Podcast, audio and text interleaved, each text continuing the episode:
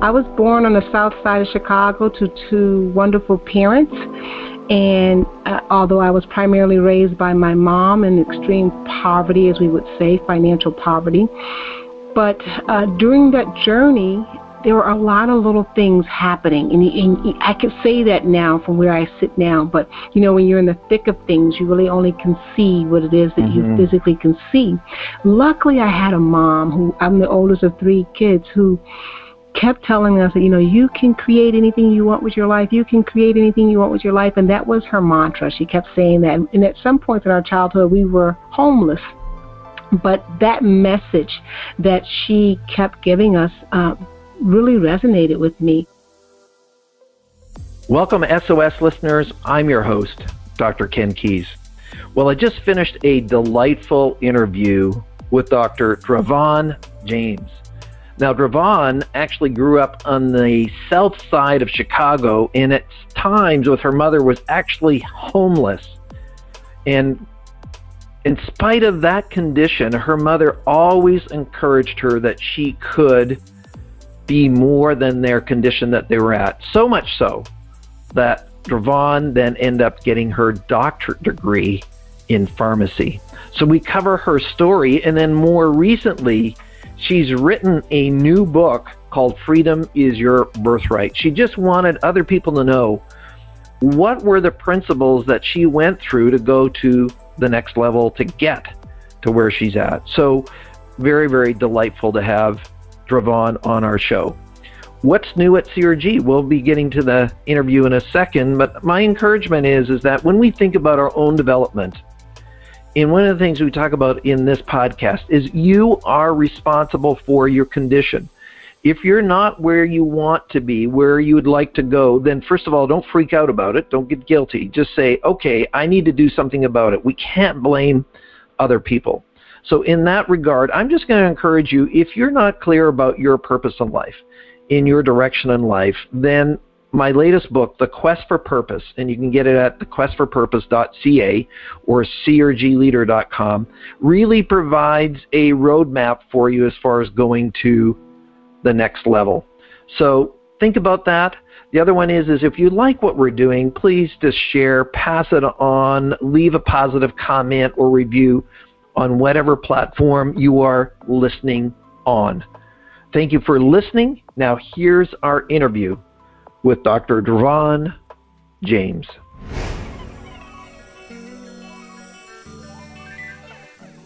Welcome to the Secrets of Success podcast. I'm your host, Dr. Ken Keis.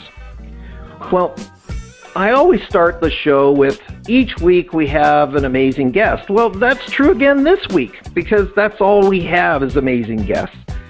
In our individual today, today she's going to actually tell her own story. I'm not going to go through the whole bio, but her name is Dr. Dravon James.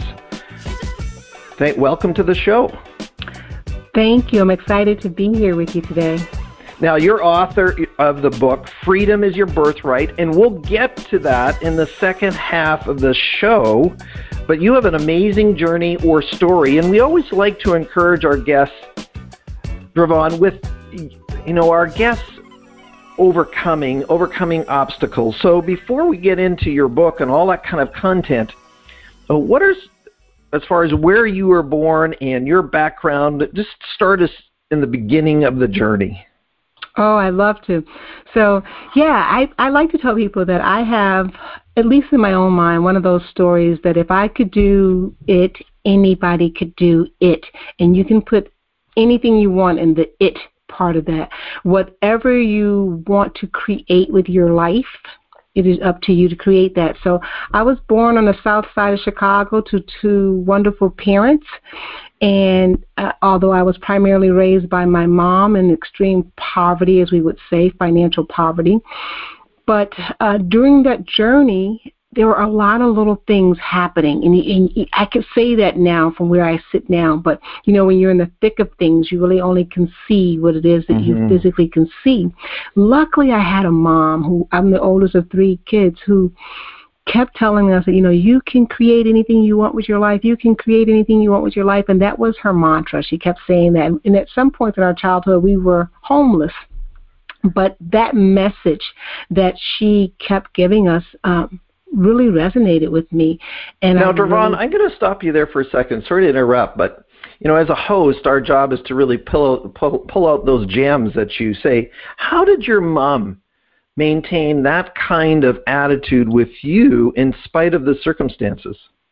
Amazing. I just say that she's this amazing woman because I think about it now as an adult, and I have two children, and you know my life is not nearly as hard as my mom's life was, but she just really believed. She really had this belief that this was her situation was temporary, and that tomorrow would be better than today if we really gave it all that we got today. And that was just the mantra that she just kept preaching and kept preaching and kept teaching and kept teaching. She, she was really ahead of her time, I like to say, because we went to two churches. And so amazing. We went to church on Saturday. It didn't feel amazing when I was a kid. I'll tell you, it did not feel amazing. Mm-hmm. We went to mm-hmm. church on Saturday, which is like a metaphysical type of church, and then we went to like what people would call a holiness church um, Pentecostal church on Sundays, which was all day. If you know anything about the Pentecostal religion, it was all day on Sunday and pretty much all day on Saturday. Now, the phenomenal thing about this experience was that no one knew at the Pentecostal church that we went to a metaphysical church, and no one at the metaphysical church knew that we went to a Pentecostal church. The, she kept the worlds totally separate because mm. she believed that the people at one place wouldn't understand her interest in the other thing. But for me, as a child growing up in that experience, they both seemed very similar to me in the doctrine. And I'm sure I didn't have that word in my vocabulary, but they just seemed so similar. The way they executed things were differently, but the message really resonated as the same to me.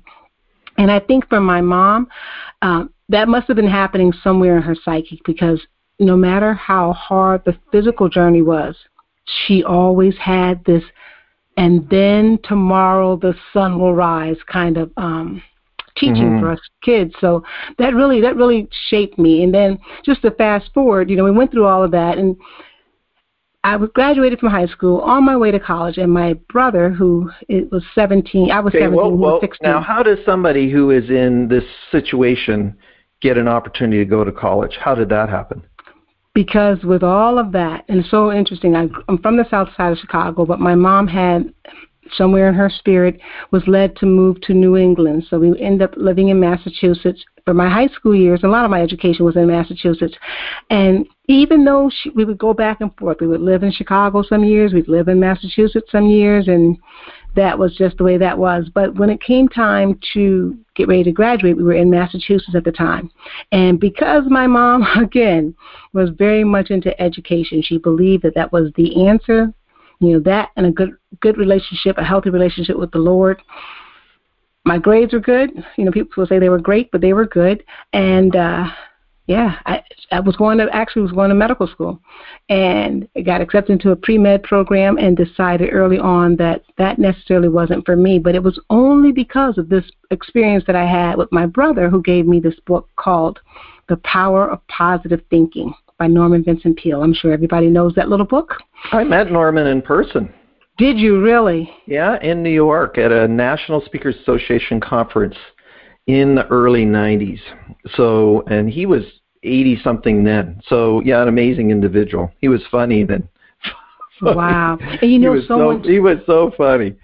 Uh, even at even at almost 90, he was just still using his situation as for humor.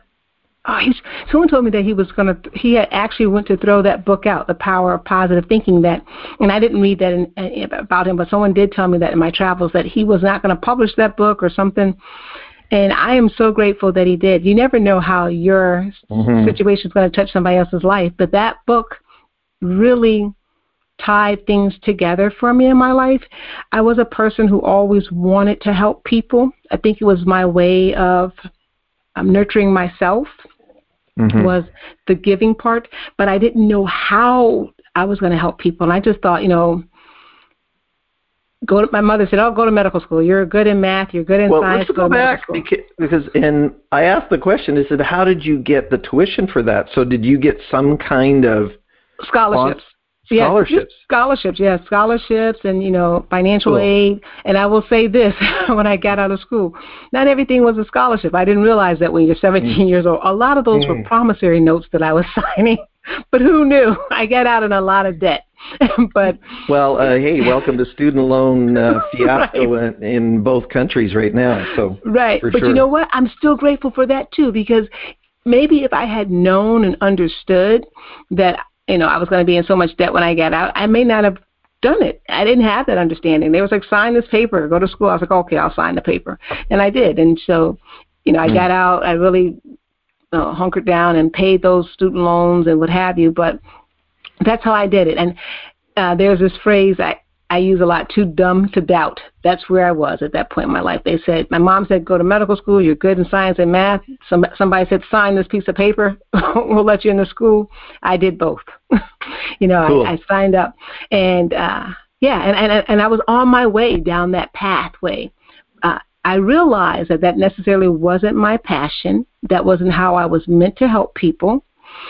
Um, so I stopped. I got a, my doctorate degree in pharmacy instead of medicine and been happy well, doing that. Well, that's a high requirement as well. Just understanding sort of I have a diploma in, in nutrition and genetics, so there's a lot of moving science parts behind that that you have to be responsible for.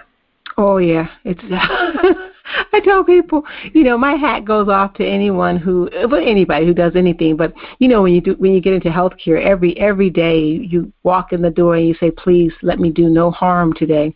You know, you don't know how much good you're going to do, but you definitely don't want to do any harm because that potential to do uh, harm is always there. Now, did you go straight through and go all the way through to get your doctorate in pharmacy straight away? No, I didn't. I when I actually when I went to pharmacy school, I I had never even heard of a doctorate degree in pharmacy. I had been practicing for a couple years, and then I met someone, and uh, I. I'd been practicing for a couple of years, and I, you know, I heard it. Oh, you can go back and get a doctorate degree, and I was like, oh, I don't need to do that. Then I met somebody who had done it, and I said to myself, well, yeah, I guess I'll do it. And that's kind of how that came about. I was already practicing for a number of years. I said, I'm going to go back. You know, this is the highest degree you can get in this profession. And since I'm here, I might as well get that. So that's, again, because I like helping people and I knew that provided a great service for people, but it wasn't the thing. You know how you have that spot in your core that says, you're not home yet. You're not living your purpose yet. You're close, but you're not there yet. Mm. So, what I do you think was driving you during that whole time, you know, outside of your mom? This now is your motivation. So, what yeah. was driving you to go to aspire to this level? To get the doctorate degree? Yes. I think part of it was that fear based. I have to be honest. It was fear based because I knew that security in a profession meant that you had to keep evolving in that profession. And because I, I owed a lot to the healthcare profession, I mean, it took me from two total ends of the spectrum as far as uh, financial and economics were concerned, you know, so I owed a huge debt to the healthcare profession. I wanted to be able to give my best, but a lot of it was fear based. Like if I wanted to stay relevant in this career, then I mm. needed to be on a growth pattern uh, journey, and that was the next growth journey for me. Cool. So you got out of school, and then you start practicing. Were you in a hospital, a pharmacy, in some kind of drugstore, or what were you doing? Well, the interesting thing is I started out an independent. That's, I started off working for an independent uh, while I was in pharmacy school, and and actually in my senior year in high school, and I loved that type of practice. So I got out of pharmacy school. I went to work for a huge chain, and I I I liked it, but I didn't love it. I moved from there and went into consulting, which I loved, but I always liked connecting with people, so I ended up buying two independent drugstores. So I was the owner and operator of two independent drug community drugstores. Wow, wow! That go from sort of your situation and your roots to owning your own businesses. How did that go to switch into being an entrepreneur?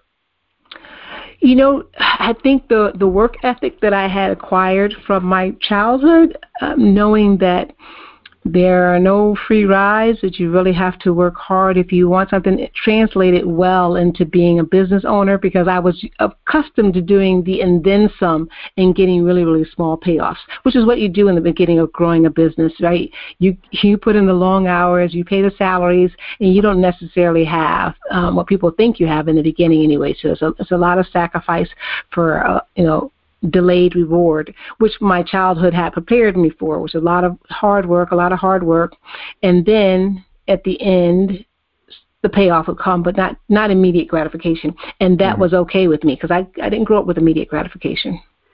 Well, a, a lot of us not for sure. So when we think about your your timeline, the stores they come before your doctorate or after them? Before. Okay, and then how did you have time to go to your doctorate with these stores?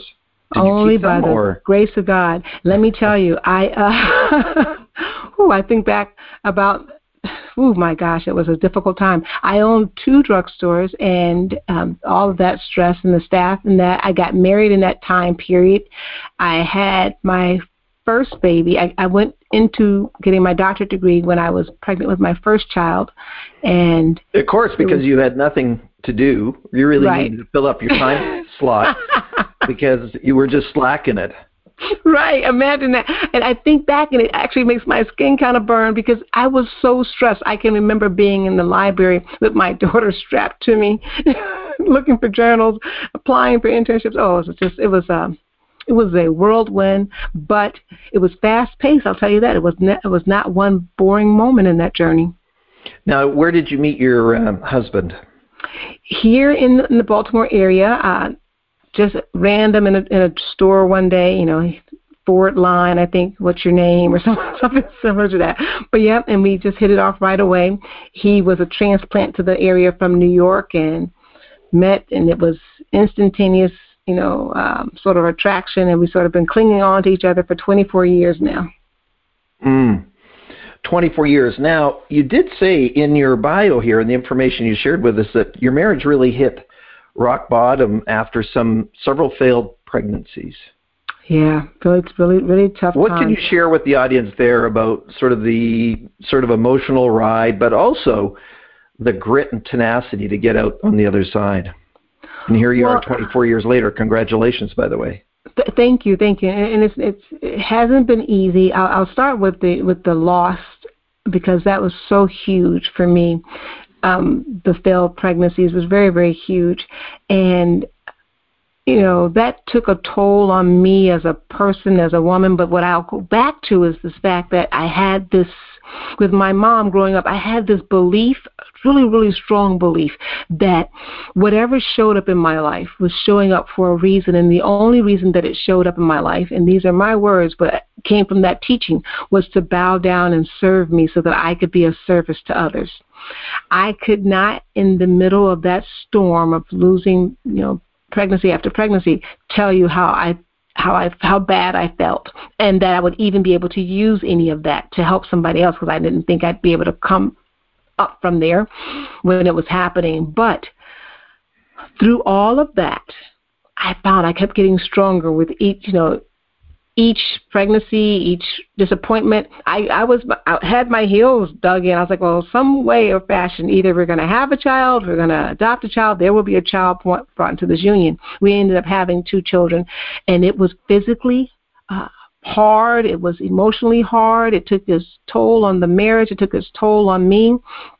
But through all of that, I think was refocusing myself on the goal, refocusing myself on the goal, and then my husband too, him refocusing himself on the goal, him being able to take his own journey and for growth and development. Even still, I mean, 24 years in, our kids are 18 and 16, and they're new challenges. New, and I would say to you, they're probably equally as hard. well, they're just different, right? My kids yeah. are in their early 20s, and so they've just really been a blessing to us for sure. Um, but yeah, there's always uh, work to do. That's why you're a parent, and that's why you love them. And you know what? We just wouldn't replace it. They're awesome kids, and I'm sure that's true for you too. So, what does oh, your yeah. husband do? Um, he went to law school, University of Maryland Law School. He works in um, what do you call it, equal opportunity for for universities. Okay. Okay, so excellent. So he's in the legal profession of some sort. and just works in that space. Well, that's excellent. Yeah. So now you have your daughter strapped to you. You're doing this studying. Um, how did that work out as far as obviously you passed because you're a doctor? yeah, I got to tell you this funny story. One day, this is I didn't have my daughter with me. She was home. My husband was home, but I was so tired. I mean, just you have no idea how tired I was. I parked my car in a parking garage, and I was doing a rotation at a local hospital. And went got in my car after this long, incredibly long day. Must have been like 12 or 13 hours. Get in the car and could not figure out from sheer exhaustion how to get out of the parking garage. I must have around a parking garage like maybe 10, 15 minutes. I literally could not find the exit. And that was just sheer exhaust. Oh, gosh, I can't. I think back just being that tired, but the payoff you eventually was that, got out, or did you just sleep overnight there? no, I eventually got out, and you know, I had I just had to park the car, and really, I, I parked the car, and I just said to myself, okay, you got in here. This place does have an exit calm down and and I was just so hyped up from you know how you can you're in the present moment but you can't keep your mind in the present moment. I was thinking about all the stuff I had to do when I got home and then I had a paper due. I just I remember that day like it was yesterday. I pull out of that garage into this beautiful sunlight and I said to myself, "Huh, and there is a light at the end of every struggle." So I, I hope that encourages somebody. You know, it, push through as much as you can, but obey when your body is telling you to rest. I remember that weekend just taking myself easy. You know, I didn't do so well on that paper because I didn't work on it so well, but you know, I had to really prioritize my physical health, my emotional health, because I was really driving myself really, really hard during that period, running two stores, raising a baby. Ah, Boy, not the best it's hard to even believe, but you did it. You know, it's mm-hmm. interesting. There's an old quote. It says that fatigue makes cowards of us all.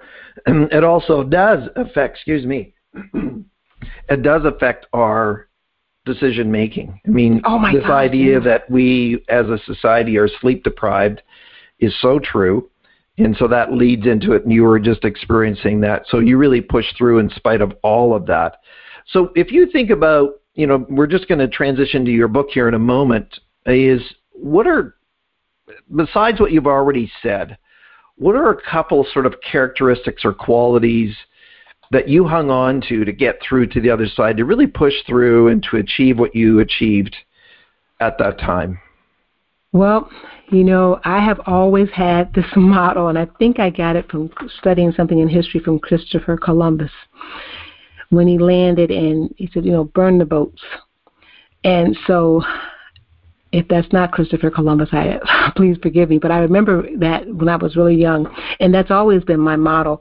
When I set forth to do something, there is no going back. I'm here, and I. The turning back is sort of like the boats have been burned. We we can't swim across this ocean, so we are here, and we're going to make this work. And that has served me well uh, for completion of things. One thing I would caution people as you as you get older, you get a little bit wiser, is that slow down and remember to smell the roses all the way through. Stay in the moment, not so far in, uh, moving into the future. I have appreciation for this moment right here, but that's what got me to finishing a doctorate degree with a baby. By the time I finished, I had had my second baby, so you can only imagine. And but my whole thing was that I started this program. I'm not stopping, no matter what. I'm not stopping. So if that meant I only could take one course this semester as opposed to two or three, that meant it was one course. But I was not going to stop until I got that piece of paper. Mm, mm. Now, do you still have your your two stores? I don't. I, I was fortunate enough. Oh, you know, good relationships. I will tell people that too. It's um, I go to a church and the pastor says it's all about relationship or it ain't about nothing, and that's so true. I had come in contact and made friends with some older gentlemen who had owned several stores, and they said to me one day, somebody, one of them called me up and said, "You know what? the the wind is starting to change directions. You're going to be getting a lot of calls from major chains that want to buy your stores. Sell, and I did. Okay. And were you happy with that decision? I am yes, I was very very happy with it because the the climate, at least for me, uh, for for independent drugstores was changing and what they were looking for and how you're going to have to make your money was changing and, and the relationships with the clients may have to change because my energy would have to be spent elsewhere. So it was a good decision for me and it allowed me to go back into consulting. Okay. Now when you said you were doing consulting what were you doing consulting in Right. So I did consulting for long-term care facilities to keep them in compliance clinically and with federal regulations. Cool. Okay. Now, tell us the story about the book. Freedom is your birthright. Freedom. Where did that come from? And just the story on that, and let's get into that. So, Freedom is your birthright. I have been writing this book or this series. It's, it's, the first book in a five part series called the Stepping Stone series. And I think I've been writing it my whole life. I literally have hundreds of journals. I started journaling when I was 17 on my quest for peace with the Norman Vincent Peale book and I, I would just study everything. Okay, so let's just stop there on the practice of journaling. What's the benefit to the to the listeners of considering that practice? Journaling is a way to listen. I hope you guys. There's a part in the Bible, and I don't want to get too religious because it's not about that. But it says in Habakkuk, write the vision and make it plain so the people will run. I absolutely love that. When you journal, you take something from a non-physical world and you bring it into a physical world. That is so very important that is so it's like you that's your first creation. You take it from your mind where it's non-physical and you put it into a physical form on paper where anyone can read it. You can go back. You can chart your history. You can make a plan. So journaling is important. And it's not the quality of your writing that matters. All it is is the removal from something the the transmuting from something from a non-physical world to a physical world. So if you don't journal, I highly, highly recommend journaling. Mm. And then when you journaled, any tips on effective journaling? Again, don't worry about the quality, but how and when did you do it, or how long are these journal input, or does it vary? What would it you varies. say to it varies. the audience? I, and I journal about everything. I have to tell you that I journal about everything, not just my business goals, about everything. I look back and some of the stuff when I wrote when I was 18, I just laugh. And uh, so sometimes I'm so tired at the end of the day. You can imagine when I was getting a doctorate degree with two babies, the end of my night was that you know, like my journal would just be, I'm so glad I made it through this day. Tomorrow, please let it be easier. mm. And so it could be something really simple, but a lot of my journaling had to do with, especially when I was going through the period of, you know, uh, pregnancies and losing babies, had to do with what it was I really wanted to put forth in the world. What it was I wanted to put forth in the world. Um, service is a big thing for me. I believe that the best way you can help yourself in any situation is to find somebody else to help. So I journal a lot about that. So I would encourage people to journal their heart whatever it is, journal your heart, whatever, and do not judge your journaling. Do not judge, oh, this is too selfish, or, you know, it's what it is, is where you are in that place. Honor yourself with your writing. It doesn't need mm-hmm. to be mm-hmm. eloquent, it just needs to be you. Okay, perfect. Thank you. So continue. The book, Freedom is Your Birthright. Is Your Birthright. So anyway, so that, like I was saying, so all those years of journaling, I 2015 was the most pivotal year of my life thus far. And that year, I had the hugest marital, marital problems I've ever experienced. It was the year that I thought this marriage is not going to make it. That was our 20 year mark. I was diagnosed with an autoimmune disorder that year, and I lost my job that year. So I have this phrase that if you, anybody ever listens to my radio program on the Unity Online Radio, I always talk about the big three the big three health, wealth, and relationship. Well, in 2015, all of mine was my big three. Uh, every category was under attack, so I thought. And the only thing that gave me any relief was writing. And I started asking myself questions about who I was, what made me me. And that's where I came up with I am free. I am free to take this. And I knew these things, but just putting them down into a little formula, that's how the book came about. And I thought, well, if this helps me, maybe it could help somebody else. The book is very small, is what I call a tiny book, because I really wanted people to be able to read it in a, in a couple of hours and take away the lessons and the gems that were there and to use them as a creative tool for their life. By the way, that's smart because most people only read one or two chapters in a book, so you might as well just make it that long. How about that? You're absolutely right about it. because we're so busy. Everybody is so busy. You know, you get time. You, you, if you if you're lucky, if you, if you uh, commute on a train and you don't have to drive into work. But most people spend all their life in traffic, and by the time they get home, their attention span, their patience, they got so many things to do to take care of the family. They don't have time. They don't have the luxury to read a 300-page book. They never get through that. Hmm. Though they do have time to watch on average five to seven hours of TV a night. Right, because it you know why? Because it takes no effort. It takes no effort, and you know I know it sounds so, you know, it sounds uh, Americans we watch a lot of TV, right? But and I don't watch a lot of TV because it doesn't entertain me, but I know that people do something to soothe themselves, like the self-soothing, mm-hmm. you know, like the child with the pacifier, because they they've been so tense, they haven't relaxed all day, they haven't been able to express themselves all day, and consequently, what happens is that they no longer know themselves, so they let mm-hmm. somebody else tell them the story. Cool. So now what's in the book? What are these steps? So the book talks about freedom is your birthright. Just that's the title of it. What are you free to do? Right? And what and who who is responsible? Who is responsible and accountable for creating this life? It's so um, thinking about that. Who is responsible for creating today for you? And I don't mean, you know, giving you life. Of course, the universe, you know, gives us life. But what we do with today is so very important. And I don't mean from a global standpoint what you do to solve world hunger or this. I mean what you do for you you are responsible for the quality of the day that you have, what you allow to spend time in your psyche, all of that. What? What? I'm responsible for for my life and my space. Isn't uh, aren't other people to blame for my situation? Right? I mean we we get and we get there because we you know no no judgment or condemnation but we get there because we don't spend time with ourselves. We you know our boss says something and we think okay well the natural thing is to fly off the handle. Our spouse says something and they're you know they're not catering to our needs. And we never get to the point where we ourselves are not catering to our needs.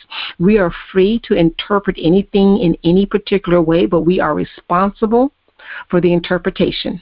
Because mm. how we interpret things will then drive our reaction. So we really have to go back to accountability. And that's hard because we're under so much stress. We feel like we're to blame for everything. Mm. Okay. And so now I'm taking responsibility and my sort of outcomes is because of my input or my mindset, then what? Right. And once you take responsibility for what you for for how you perceive things, you then realize that you have a choice. You have a choice on how to perceive everything. You have a choice and a responsibility, even the worst of things. And you know, I'll go back to um, you know the most painful thing we've talked about in my life was the losing of so many you know pregnancies, and the the trauma that that created for me. But I had a choice to say this is going to make me bitter and angry and um, a kind of person who can't you know can't be joyous over somebody else's uh, great news, or I can take this to mean that this has made me stronger. This has made me more compassionate. This has made me more empathetic individual. All these things are powerful tools which I can use to then create the life of my dreams. Or I can allow it to be a, or I can choose to be a victim. Mm-hmm. Right. But you're saying no, no, no victimhood here. No victimhood. No victimhood. Because to say you're a victim, to say that I'm a victim, renders me powerless. Now, I'm free to do that because freedom is my birthright, right? I'm free to claim myself a victim. But when you claim yourself a victim, means I have no power over anything, meaning that I give all my power away. You know, we talked about television a few minutes ago. I let the television define me. I let my boss define me. My neighbor, who doesn't even know my last name, can define me. You know, and how uncomfortable is that type of life? You know, mm. when we sit back and say everybody else can determine for me, we don't want that for ourselves. But but so often, so often we voluntarily give our freedom away to people who don't even know us. We'll give a whole hour away to somebody who cuts us off on the highway. You know, like why? We have no idea. They didn't do it. You know, they. They didn't do it personally to us, but we'll take it personally. You know, it'll just mess up our whole day. You know, or somebody who was rude to us in the in the store, in the grocery store, it'll just mess up our whole day. Or we'll take on somebody else's, you know, our spouse's bad day. As much as we absolutely love them, they are an individual, and we are an individual. We can't just keep giving our energy and our powers away. So the book really focuses on making sure that we stay in the command position of our earthly life. So then, what is the next step that I need to do to be in command then? So you're there, you're taking accountability. Now you have to give yourself permission to change. Really hard permission to change because no one wants that change. Change is so difficult for those of us who like consistency and all of us like consistency in some form or fashion. We love for things to be reliable. This mm. is what I know. This is what works for me. You know, remember that phrase, the, um, the devil you know is better than the devil you don't know, right? But we have to allow ourselves to change. And in that changing, realizing that because life is always evolving, there'll be things that will not exist in the new new format, the new picture you're making for yourself, and there'll be new things that will come in. So allowing for that from the inside out, expecting change, not being so tensed up so we don't allow it. So allowing for change is the next thing. And then hmm. forgiving ourselves for mistakes because there will be mistakes. Let's just go ahead and be honest about that from the very beginning. We're not perfect. We're not going to meet any perfect people there will be mistakes. And you make a very important distinction here, doctor, and that is forgiving self. I mean, yeah. we're talking about forgiving others, but also you're, what you're talking about is forgiving self. Oh yeah, because you know when we don't forgive ourselves, it's really difficult to forgive other people because then we get into the blame thing, right? Because we're avoiding what we've done, and we don't see our behavior. We only see the other person's behavior. Well, if you didn't do this, well, if you didn't say that, well, you know, and when we first go to ourselves, we say, oh my gosh, look, you know, I've done this, I've done that, with no condemnation, no shame, and no blame, and say, I forgive you. I absolutely forgive you. Even if you even if you did that out of mean spiritedness, you just were in that type of mood, I forgive you. It's so much easier to then turn around and forgive somebody else. Hmm. Any other tips for me to forgive myself?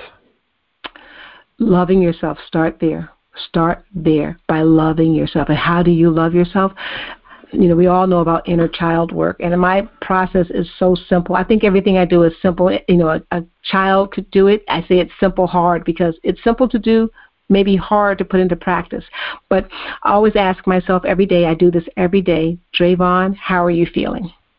And I just patiently wait for an answer. In the beginning, I used to get these really shallow answers. I'm fine, you know, try to move on my day. But now I get really thought, uh, you know, I'm sad because of this.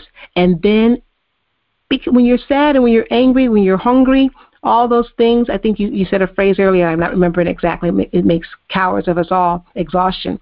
When all those things are happening, you can expect that you're going to have your worst behavior. It's just going to happen when when you haven't eaten in over seven hours, when you haven't had anything to drink, you know, fluid, any water. You're going to have not your best behavior. Mm. So I stop and I make myself aware of myself. And then when I'm aware of myself, then I can forgive myself, just like I would if I had small children. You know. Well, if, if you think about the coaching and the helping profession, what's one of the number one trends in the world, and that's mindfulness. Yeah, and you're really right. talking about how can I be grounded and centered. We actually teach that in our leadership model. Most leaders act out without being grounded and centered and oh being here now and being paying attention to not only self and what's going on but also their emotions. So i mean this is foundational to yes. any of the development models that are out there. Right. Being mindful of right now. And it's so much um, of what we do is outward focused right? Especially if you're running a you know I, I run a pretty large organization now and and you're always you know uh, goal oriented or task oriented and and it takes you out of self. But only when you come back and center in self can you really be effective and consistent. So that goes back to that, and that's, and that's how I forgive myself because I go back and I say to myself, you know, well, Dravon, you had, you know, you haven't had any water in over 10 hours. You're bound to do some really dry, dehydrated things in this moment. mm-hmm. So, you know, your behavior is not where it should be. And I forgive myself. And when I take that mercy and um, that position for myself, it's easier for me to extend it to other people. And then I'm willing to start over, to start over. What's step four? being willing to start over again and again and never get exhausted with the starting over process, that building you know, starting over new, extending gratitude. I talk a lot about gratitude. It's so important. When you're grateful for where you've been, mm-hmm. it frees you to go where you need to go. Mm. So when you're when you're grateful, you know, in that moment, I'm grateful that hey, I may have I may have misstepped, I may have missed the mark here, I may have missed deadlines. This is my, my one of my pet peeves is missing deadlines. But I got to tell you, when you got a hundred and some of them to hit, some of them are going to be missed. And when you miss a deadline, instead of beating myself up like I used to, you know, I spend waste all this time, you know, on the how could I's and you know. Looking at my processes and that's good to do but what I do first now is I go back and I forgive myself. I'm human. This happens. It's not the end of the world. I'm not the first person to miss a deadline. And then I start over. Cool. I start over. And when we think about number five, we only have about five minutes or less less on the show. So what's number five for us? Practice flexibility. Explain that practice flexibility. You know, we talked about change, we talked about forgiveness. All of this stuff leads up to this grand practicing flexibility. When we practice flexibility, we approach every situation every situation with the you know with a great expectation but then again no expectation meaning that no matter what happens here and i said this at the beginning of the show is that everything that shows up in your life everything that shows up in your today has shown up for one reason, and that is to bow down and serve you on your path to being a service to other people.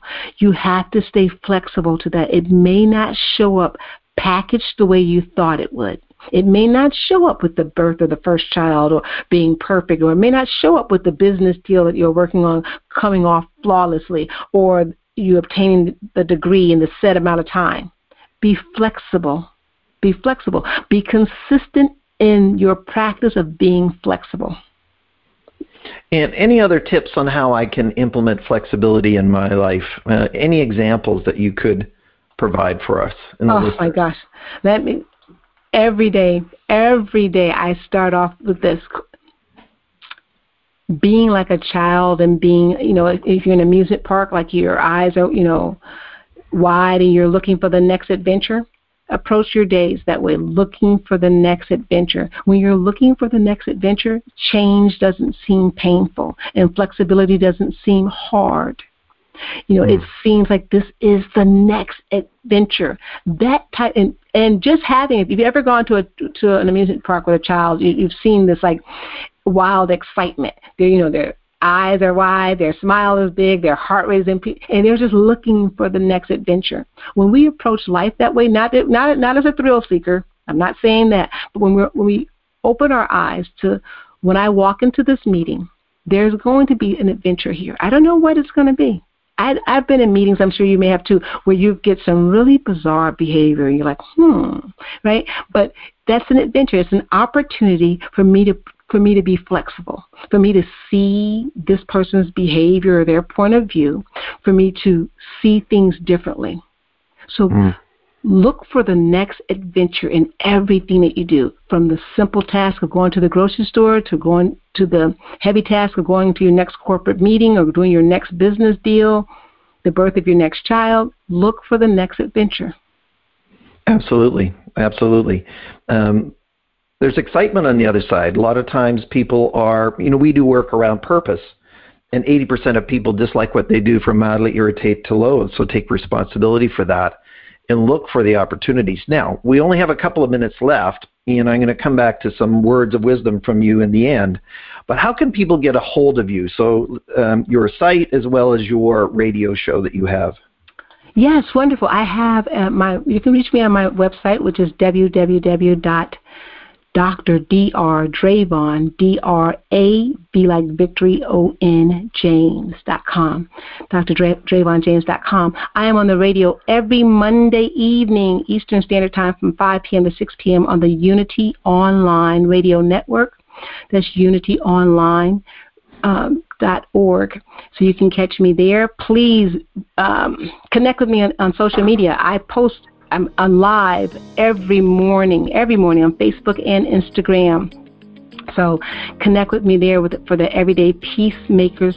I do that. Every, I do some kind of tip for making it through the day and creating the best day for ourselves there. So that's the, those are the best ways to connect with me and reach out with me. I also do speaking, uh, keynote speaking and workshops. So if you check out my website or visit uh, Unity Online, you'll find out where I'm going to be. And if you're looking for somebody to come out, you can connect with me there, and I'll check my schedule. I would love to be there to enhance your whatever you're doing for your business and your your organization.